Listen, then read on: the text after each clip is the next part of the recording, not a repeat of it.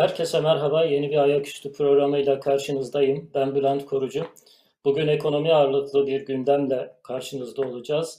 Türkiye'nin en önemli gündemi, herkesi ilgilendiren, herkesin tartıştığı ve herkesin şikayet ettiği bir anlamda herkesin ürktüğü, paniklediği bir gündem ekonomi.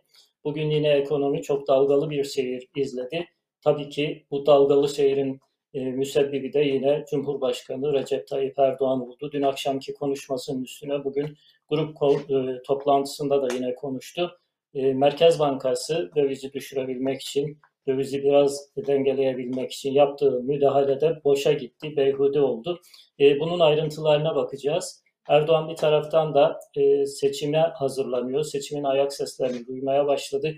Ekonominin e, oluşturduğu panik havası Erdoğan'ı bir kısım adımlar atmaya yönlendirdi. Erdoğan bir kısım adımlar atmaya mecbur kaldı. Uzun yıllardır direndiği pek çok e, ekonomik düzeltmeyi yapmak zorunda kaldı. Doktorlar, e, öğretmenler, 3600 ek gösterge, askeri ücret gibi bir dizi e, seçim yatırımına imza atmaya hazırlanıyor Erdoğan. Ona bakacağız. Üçüncü gündem maddemiz e, Yunanistan Yunanistan sınırında Dede Ağaç'ta bir insanlık dramı yaşanıyor. 5'i çocuk 17 kişi e, soğukla mücadele ediyor. Bir kısmı suya düştüğü için soğuğun etkisini çok daha fazla ve derinden hissediyor. Bu insanların, bu sığınmacıların e, bir an önce e, sağlıklı ve selametli bir yere ulaşması gerekiyor. İnsan hakları örgütlerine ve bu konuda duyarlılığı olan herkese çağrı yapılıyor. Biz de bu çağrıyı destekliyoruz. Dördüncü gündem maddemiz İstanbul'da Yine bir yargısız infaz iddiası var. Bir gencin polisin dur ihtarına uymadığı için e, polisin öldürmek zorunda kaldığı diye açıkladığı polisin e, olayın aslında bir yargısız infaz olduğuna dair e, işaretler var. Buna dair haberler var, izler var. Buna bakacağız. E, beşinci gündem maddemiz ise gene Türkiye'ye ait, Türkiye'ye dair bir komedi. Enes Kanter'in e, maçını e, yayınlayan kanalın Enes Kanter'in ismini hiç anmamaya çalışması çok komik görüntülere sebep oldu. Ona bakacağız. İsimsiz basketçinin hikayesine biraz odaklanacağız. Evet sevgili izleyiciler, Cumhurbaşkanı Recep Tayyip Erdoğan faizle ilgili, faiz döviz dengesiyle ilgili, faiz enflasyon dengesiyle ilgili durmadan konuşuyor.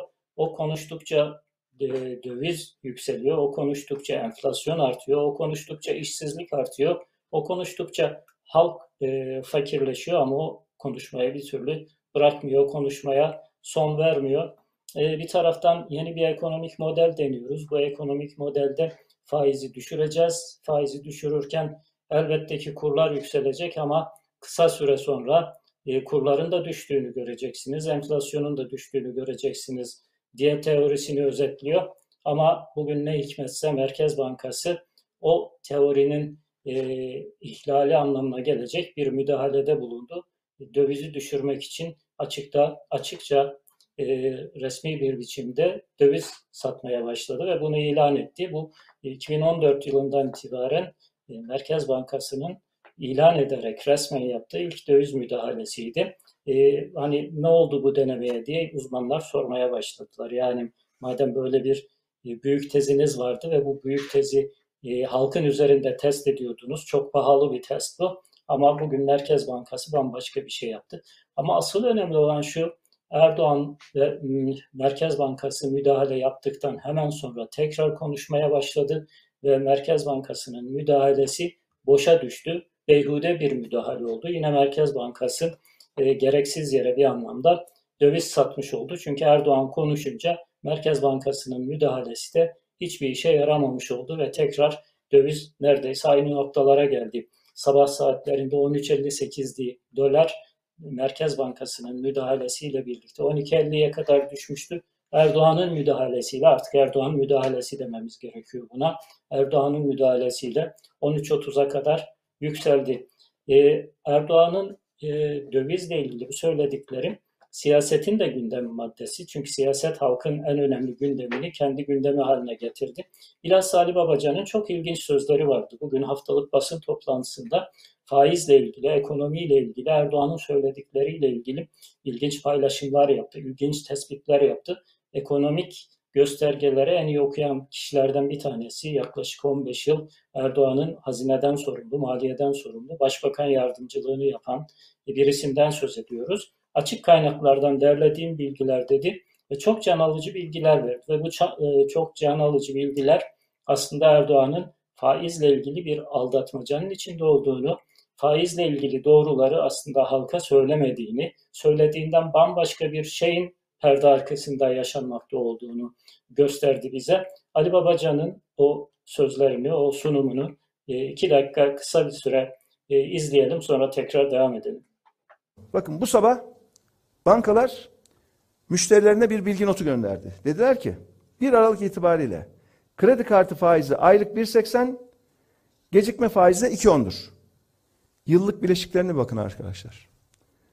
Yıllık bileşik faiz normal kredi kartında eğer gününde yani asgari ödemeyi yapıp da diğerinde gününde öderseniz yüzde 23.87 faiz işliyor. Yok son ödeme gününü kaçırırsanız yüzde 28 faiz işliyor. Hani nerede düşük faiz? Hani nerede faizle savaşma? Merkez Bankası'nın faizini yüzde 15'e düşürmeniz kasadaki faizin düşmesini sağlamıyor işte. Örneği ortada. Bugün daha 1 Aralık'ta bankalar bunu müşterilerine gönderiyor. Bankalar müşterilerine uygulayacağım kredi kartı faizi budur diye gönderiyor. Bir sonraki grafiğe geçelim. Bu da hazinenin borçlanma faizleri. 5 yıl vadeli tahvilin borçlanma faizi. Başlangıç tarihine dikkat edin. Bu sene Eylül ha, Eylül. Daha Eylül'de Türkiye Cumhuriyeti hazinesi borçlanırken yüzde on yedi faiz öderken şu anda yüzde yirmi ikinin üzerinde Türkiye Cumhuriyeti hazinesi faiz ödüyor bu ülkede. Aynı dönemde dikkatinizi çekiyorum. Aynı üç aylık dönemde Merkez Bankası dört puan faiz düşürdü. Yüzde on dokuzdan on beşe indirdi. Aynı ülkenin hazinesi yüzde on yediden yüzde yirmi ikiye çıkan faiz ödemesiyle ancak borçlanabiliyor. Sayın Erdoğan'a soruyorum bu mu politikanız? Faizle mücadele bu mu? Siz Merkez Bankası'nın faizini talimatla düşürmüşsünüz. Aynı anda sizin ihaleyle piyasadan borçlanmak zorunda kalan hazineniz yüzde on yedi yerine şu anda yüzde yirmi iki faiz ödüyor. Bu mu faizle mücadele? Bunu niye anlatmıyorsunuz? Talimat verdim faizi düşürdüm derken size doğrudan bağlı olan üstelik bağımsız dahi olmayan hazinenin yüzde on yedi ile borçlanırken şu anda yüzde yirmi iki ile borçlanmasına yol açtım diye bunu niye söylemiyorsunuz? Bunu niye açıklamıyorsunuz? Evet sevgili izleyiciler, Ali Babacan'ın söyledikleri gerçekten ilginç ama aynı zamanda da korkunç gerçekler. Neden? Çünkü bir taraftan Erdoğan faizi indiriyorum, faizle güçlü bir mücadele yapıyorum. Hatta siyasi riskleri göze alarak faiz, faizle mücadele ediyorum, faizi indiriyorum diyor.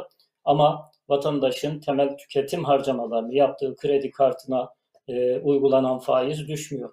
Bunun da ötesinde hazinenin borçlanırken e, açtığı ihalelerde verdiği faiz düşmüyor. Yani hem vatandaş daha fazla faiz ödüyor hem devlet daha fazla faiz ödüyor. Dolaylı olarak yine vatandaş ödemiş oluyor ama nihayetinde e, Cumhurbaşkanı'nın iki dudağı arasındaki bir kurum hazine. E, Merkez Bankası güya bağımsız, güya kendi kararını veren bir kurum. Ona faiz için bas, faizi indirmesi için baskı yapan Cumhurbaşkanı Erdoğan hazinenin borçlanmasına müdahale etmiyor. Daha doğrusu edemiyor. Çünkü borç almak için kapısına gittiğiniz insanlara e, daha cazip bir şeyler söylemeniz gerekiyor. Enflasyonun üstünde bir kazanç vermeniz gerekiyor ki onlar size borç vermeye ikna olsunlar. TÜİK'in rakamlarına göre bile %19, %20'ye dayanmış bir enflasyonun olduğu ülkede %15 faizi zaten kimse ikna edici bulmuyor, kimse inandırıcı bulmuyor. İşin ilginç tarafı e, tüketici, kredilerinde, kredi kartı faizlerinde herhangi bir düşüşe de yol açmıyor.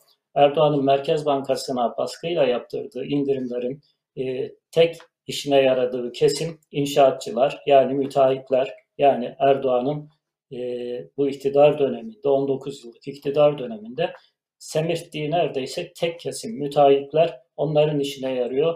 Konut faizleri düşüyor. E, konut faizleri düşünce müteahhitlerin işleri açılsın diye Erdoğan bekliyor. E, ama onlarda da çok büyük bir patlama yaşanmıyor. Neden? Çünkü onların da maliyetleri bir taraftan artıyor. E, böyle bir handikap içerisinde, böyle bir dilenma içerisinde Türk ekonomisi, Türkiye ekonomisi e, bakalım buradan çıkabilecek mi? Bugün diğer bir siyasi liderin grup toplantısı vardı. Meral Akşener'in grup toplantısı vardı. Meral Akşener de ekonomiyle ilgili Tayyip Erdoğan'ın yaptığı konuşmalara çok açık, çok net ve çok sert bir tavır sergiledi. Cahil cahil konuştukça ekonomiyi batırıyor dedi. Meral Akşener'i kısaca izleyelim. Ekonomimizin Sayın Erdoğan ile imtihanı geçtiğimiz haftada hız kesmeden devam etti. Bu arkadaş hala televizyonlara çıkıp utanmadan, sıkılmadan faiz sebep, enflasyon neticedir demeye devam ediyor. O cahilce konuştukça dolar zıplıyor. O cahilce konuştukça enflasyon artıyor. O cahilce konuştukça olan her zamanki gibi milletimize oluyor. İnsanlarımız fakirleşiyor, gençlerimiz işsiz kalıyor. Geçen hafta sosyal medyada bir paylaşım gördüm. Bir arkadaşımız bu cahilliği anlatmak için çok yerinde bir benzetme yapmış. Diyor ki şemsiye sebep yağmur neticedir.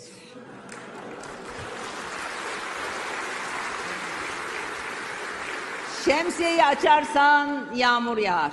Şemsiyeyi kapatırsan yağmur durur. İşte size Sayın Erdoğan'ın olağanüstü mantık örgüsü. Dünyada bu sözüm ona teoriyi iddia eden tek bir ekonomist yoktur. Bu tezi savunan bir tane ciddi bilimsel makale de yoktur. Hatta ilginçtir, bu tezin yanlış olduğunu anlatan da bir makale yok.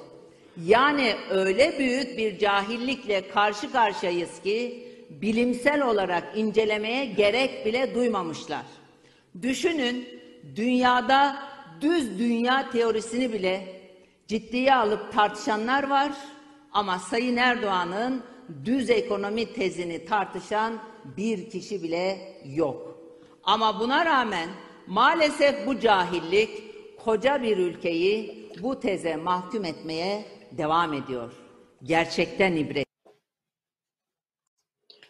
Evet sevgili izleyiciler, e, başlarken de söylediğim gibi Meral Akşener gerçekten çok sert konuştu. Er- Erdoğan'ın ekonomi politikalarındaki e, tutarsızlıkları sert bir biçimde dile getirdi.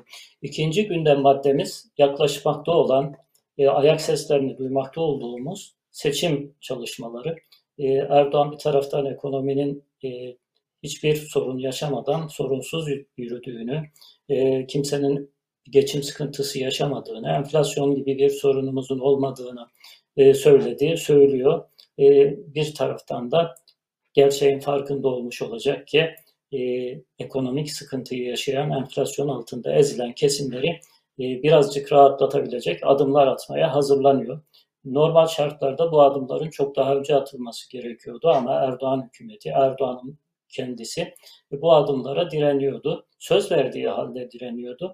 E, büyük talep olduğu halde direniyordu ama bugün artık e, bir kısım adımları atmaya başladı Erdoğan. Onu görüyoruz. Önce bugün e, Milli Eğitim Şurası'nı toplamıştı. Öğretmenlere müjdeleri vardı. Kısaca Erdoğan'ın öğretmenlere müjdesini izleyelim. Sonra diğer seçim yatırımlarını, seçim adımlarını aşama aşama gözden geçirelim. Öğretmenlerimize kariyer basamaklarında ilerleme imkanı sunarken lisansüstü eğitim için de çok önemli teşvikler vereceğiz. Bunun yanı sıra birinci derecedeki öğretmenlerimizin ek göstergelerini daha önce söz verdiğimiz şekilde 3600'e çıkarıyoruz.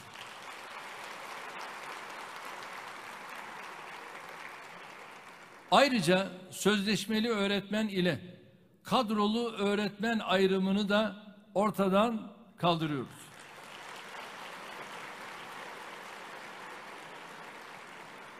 Mecburi hizmet hariç özlük hakları, atamalar, mazeret tayinleri başta olmak üzere sözleşmeli öğretmenlerimiz kadrolu öğretmenlerimizle aynı haklara sahip olacaklar. Tüm bu hususları içeren öğretmenlik meslek kanununun çok yakında Türkiye Büyük Millet Meclisi'nin takdirine sunulmasını planladık. Evet, Erdoğan'ın öğretmenlere verdiği müjdeyle başlayalım isterseniz. Sözleşmeli öğretmenlik o mesleğin kanayan yarasıydı, en büyük sorunlarından bir tanesiydi. Hiçbir güvencesi olmayan, hiçbir sosyal hakkı neredeyse olmayan ve e, yöneticilerin, okul yöneticilerin iki dudağı arasında hapsedilmiş bir öğretmenlik türüydü bu. E, Erdoğan e, kadrolu öğretmenlerle sözleşmeli öğretmenler arasındaki farkı kaldıracağını söylüyor. E, ama cümle benim dikkatimi çekti. Sözleşmeli öğretmenler de kadrolu öğretmenlerle aynı haklara sahip olacak dedi. Yani sözleşmeli öğretmenliği tamamen kaldırmıyor. Bir kısım haklarını mı geliştiriyorlar, değiştiriyorlar? Orasını tam anlamadım. Kanun meclise verilince herhalde daha iyi anlayacağız bunu.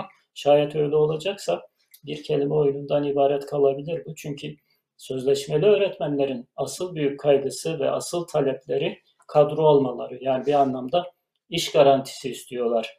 Ee, sözleşmeli olmaya devam ettiği müddetçe diğer haklarındaki düzeltmeler, düzenlemeler elbette ki bir kazanımdır ama asıl talep ettikleri şey gerçekleşmiş olmayacak.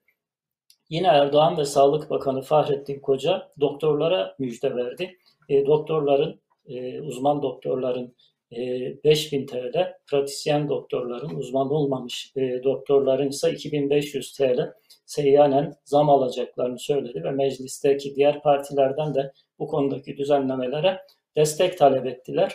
E, bunları e, ve tabii ki yaklaşan imzalanması gereken toplu sözleşmeler var. Asgari ücret tespit komisyonu çalışıyor. As, asgari ücretle ilgili bir karar verilmesi gerekiyor. Asgari ücretle ilgili de Erdoğan e, çok büyük bir kahramanlık, çok büyük bir yiğitlik yapacaklarını dün e, televizyon programında canlı olarak e, verildiği iddia edilen bant yayınında bu cümleleri kullandı. E, insan sormadan edemiyor. Peki bu kahramanlığı yapmak için bu kadar süre niye beklediniz? Hiç yoktan iyidir. Umarız yaparlar. Umarız asgari ücretli, asgari ücretle çalışan insanları hiç olmazsa biraz rahatlatırlar. E, 3600 ek gösterge ile ilgili de hazırlıkların sonuna yaklaştığını ve e, bununla ilgili de kararın yakında açıklanacağına dair haberler geliyor. E, Erdoğan bütün tuşlara aynı anda basıyor. Ekonominin çok kötü gittiğini ve e, kendisine bugüne kadar oy vermiş ücretli kesimlerin, orta e, direkt dediğimiz orta ekonomik ve sosyal e, statüye sahip insanların Erdoğan'dan AKP'den uzaklaştığını onlar da fark ettiler ve apar topar bugüne kadar vermemek için direndikleri bütün hakları vermeye başladılar. Bunun için de e, hafta boyunca e, hazinenin, darphanenin e, durmadan para bastığını ve piyasanın e, piyasaya e, Türk lirası pompaladığına dair haberler gördük. Bu aslında bir anlamda geciktirilmiş bir ölüm. Yani hastayı e, şeyde yoğun bakımda yaşatarak ama daha sonra fişini çekmek üzere yaşatmak anlamına geliyor. Çünkü ekstra para bastığınızda bu paraların enflasyonu artırması yüzde yüz e, bekleniyor. E, sağlam yapsal reformları yapmadan bu tür e, seçim yatırımlarıyla e, seçmenin gözünü boyayıp ekonomiyi güçlüymüş gibi göstermek Türkiye ekonomisine fayda yerine zarar verecek. Asıl yapsal reformları bir an önce hayata geçirmesi lazım hükümetin ve Erdoğan'ın. Üçüncü gündem maddemiz sevgili izleyiciler Dede Ağaç'ta Yunanistan sınırında bir insanlık dramı yaşanıyor. Ee, 17 insan aralarında 5 tane de çocuk var. Soğukla e, ve geceyle mücadele ediyorlar. Bir kısmı suda ıslandığı için soğuğun etkisini daha fazla yaşıyor. E, o videoyu kısaca izleyelim. Sonra bu haberleri yakından takip eden bir gazeteci arkadaşımız Sevinç Özarslan e, bağlanarak olayın serencamını bize anlatacak. O videoyu, kısa videoyu izleyelim isterseniz. Oradaki insanların dramını kısaca bir görelim. I'm calling to Greek authorities. I'm Yalçın Toker from Turkey. We are refugees from Turkey. We are desperately running away from Erdogan's dictatorship. There are 17 people in total in our group, and two of them have gone to seek help. and they haven't come back yet. We are worried about their lives. Here, the uh, the weather is terribly cold. We need urgent humanitarian help. We don't have enough water, not enough sustenance, and the weather is freezing for us. Two of our group members have fallen down into river, and they are shaking now. We will be grateful if you can help us. Please, we are desperately calling to you. We demand urgent humanitarian help and we want to apply for political asylum. We all have legal background. We have enough proof about Erdogan's dictatorship. Please help us here. Evet, Sevinç Özaslan e, hattımızdaysa ondan kısaca ve hızlı bir biçimde bu insanlık dramının e, geldiği serencamı e, iz- öğreneceğiz. Sevinç Hanım merhaba. Yayınımıza hoş geldiniz diyeceğim ama ne yazık ki hoş bir yayın gerçekleştiremeyeceğiz. Siz bu süreçte bu tür insanlık dramlarını en yakından takip eden gazetecilerin başında geliyorsunuz. E, olayı hızlı bir biçimde izleyicilerimize özetleyebilir misiniz? Hemen özellikle sabah e, bu sabah 6'da geçmişler. E, 17 kişi çoğu KHK'lı. E, e, bir oda e, herkesin dinlediği Yalçın KHK'lı bir asker. E, ben biraz önce KHK'lı bir harita mühendisiyle konuştum. E, çok endişeliydi. E, akşam olmak üzere çocuklar çok yıprandılar.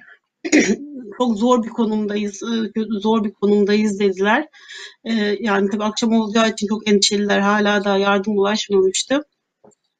Çocuklar çok küçük. Ee, Bülent Bey e, 2020 doğumlu, 2018 doğumlu, 2014 doğumlu ve e, 12 ve 12 e, o- 10 ve 12 yaşlarında iki tane de kız var. Yani bebek yani 1 ve 3 ve 6 yaşlarında çok küçük çocuklar var aralarında.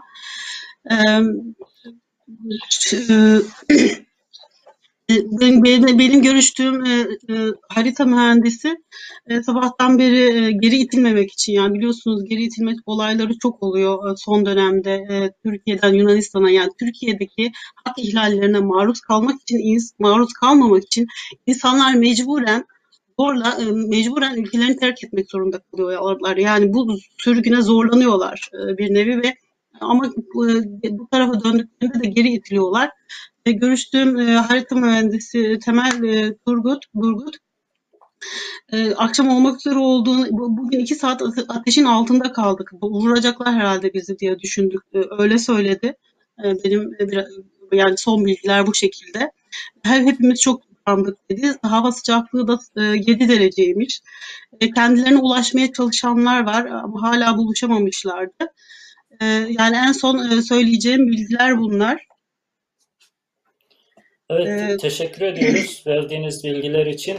Ee, umarız en kısa sürede e, ulaşmaya çalışan yardım ekipleri ulaşırlar ve oradaki bu e, dramı bitirirler. O insanlar bir an önce Evet. e, sağlıklı, güvenli bir alana ulaşırlar.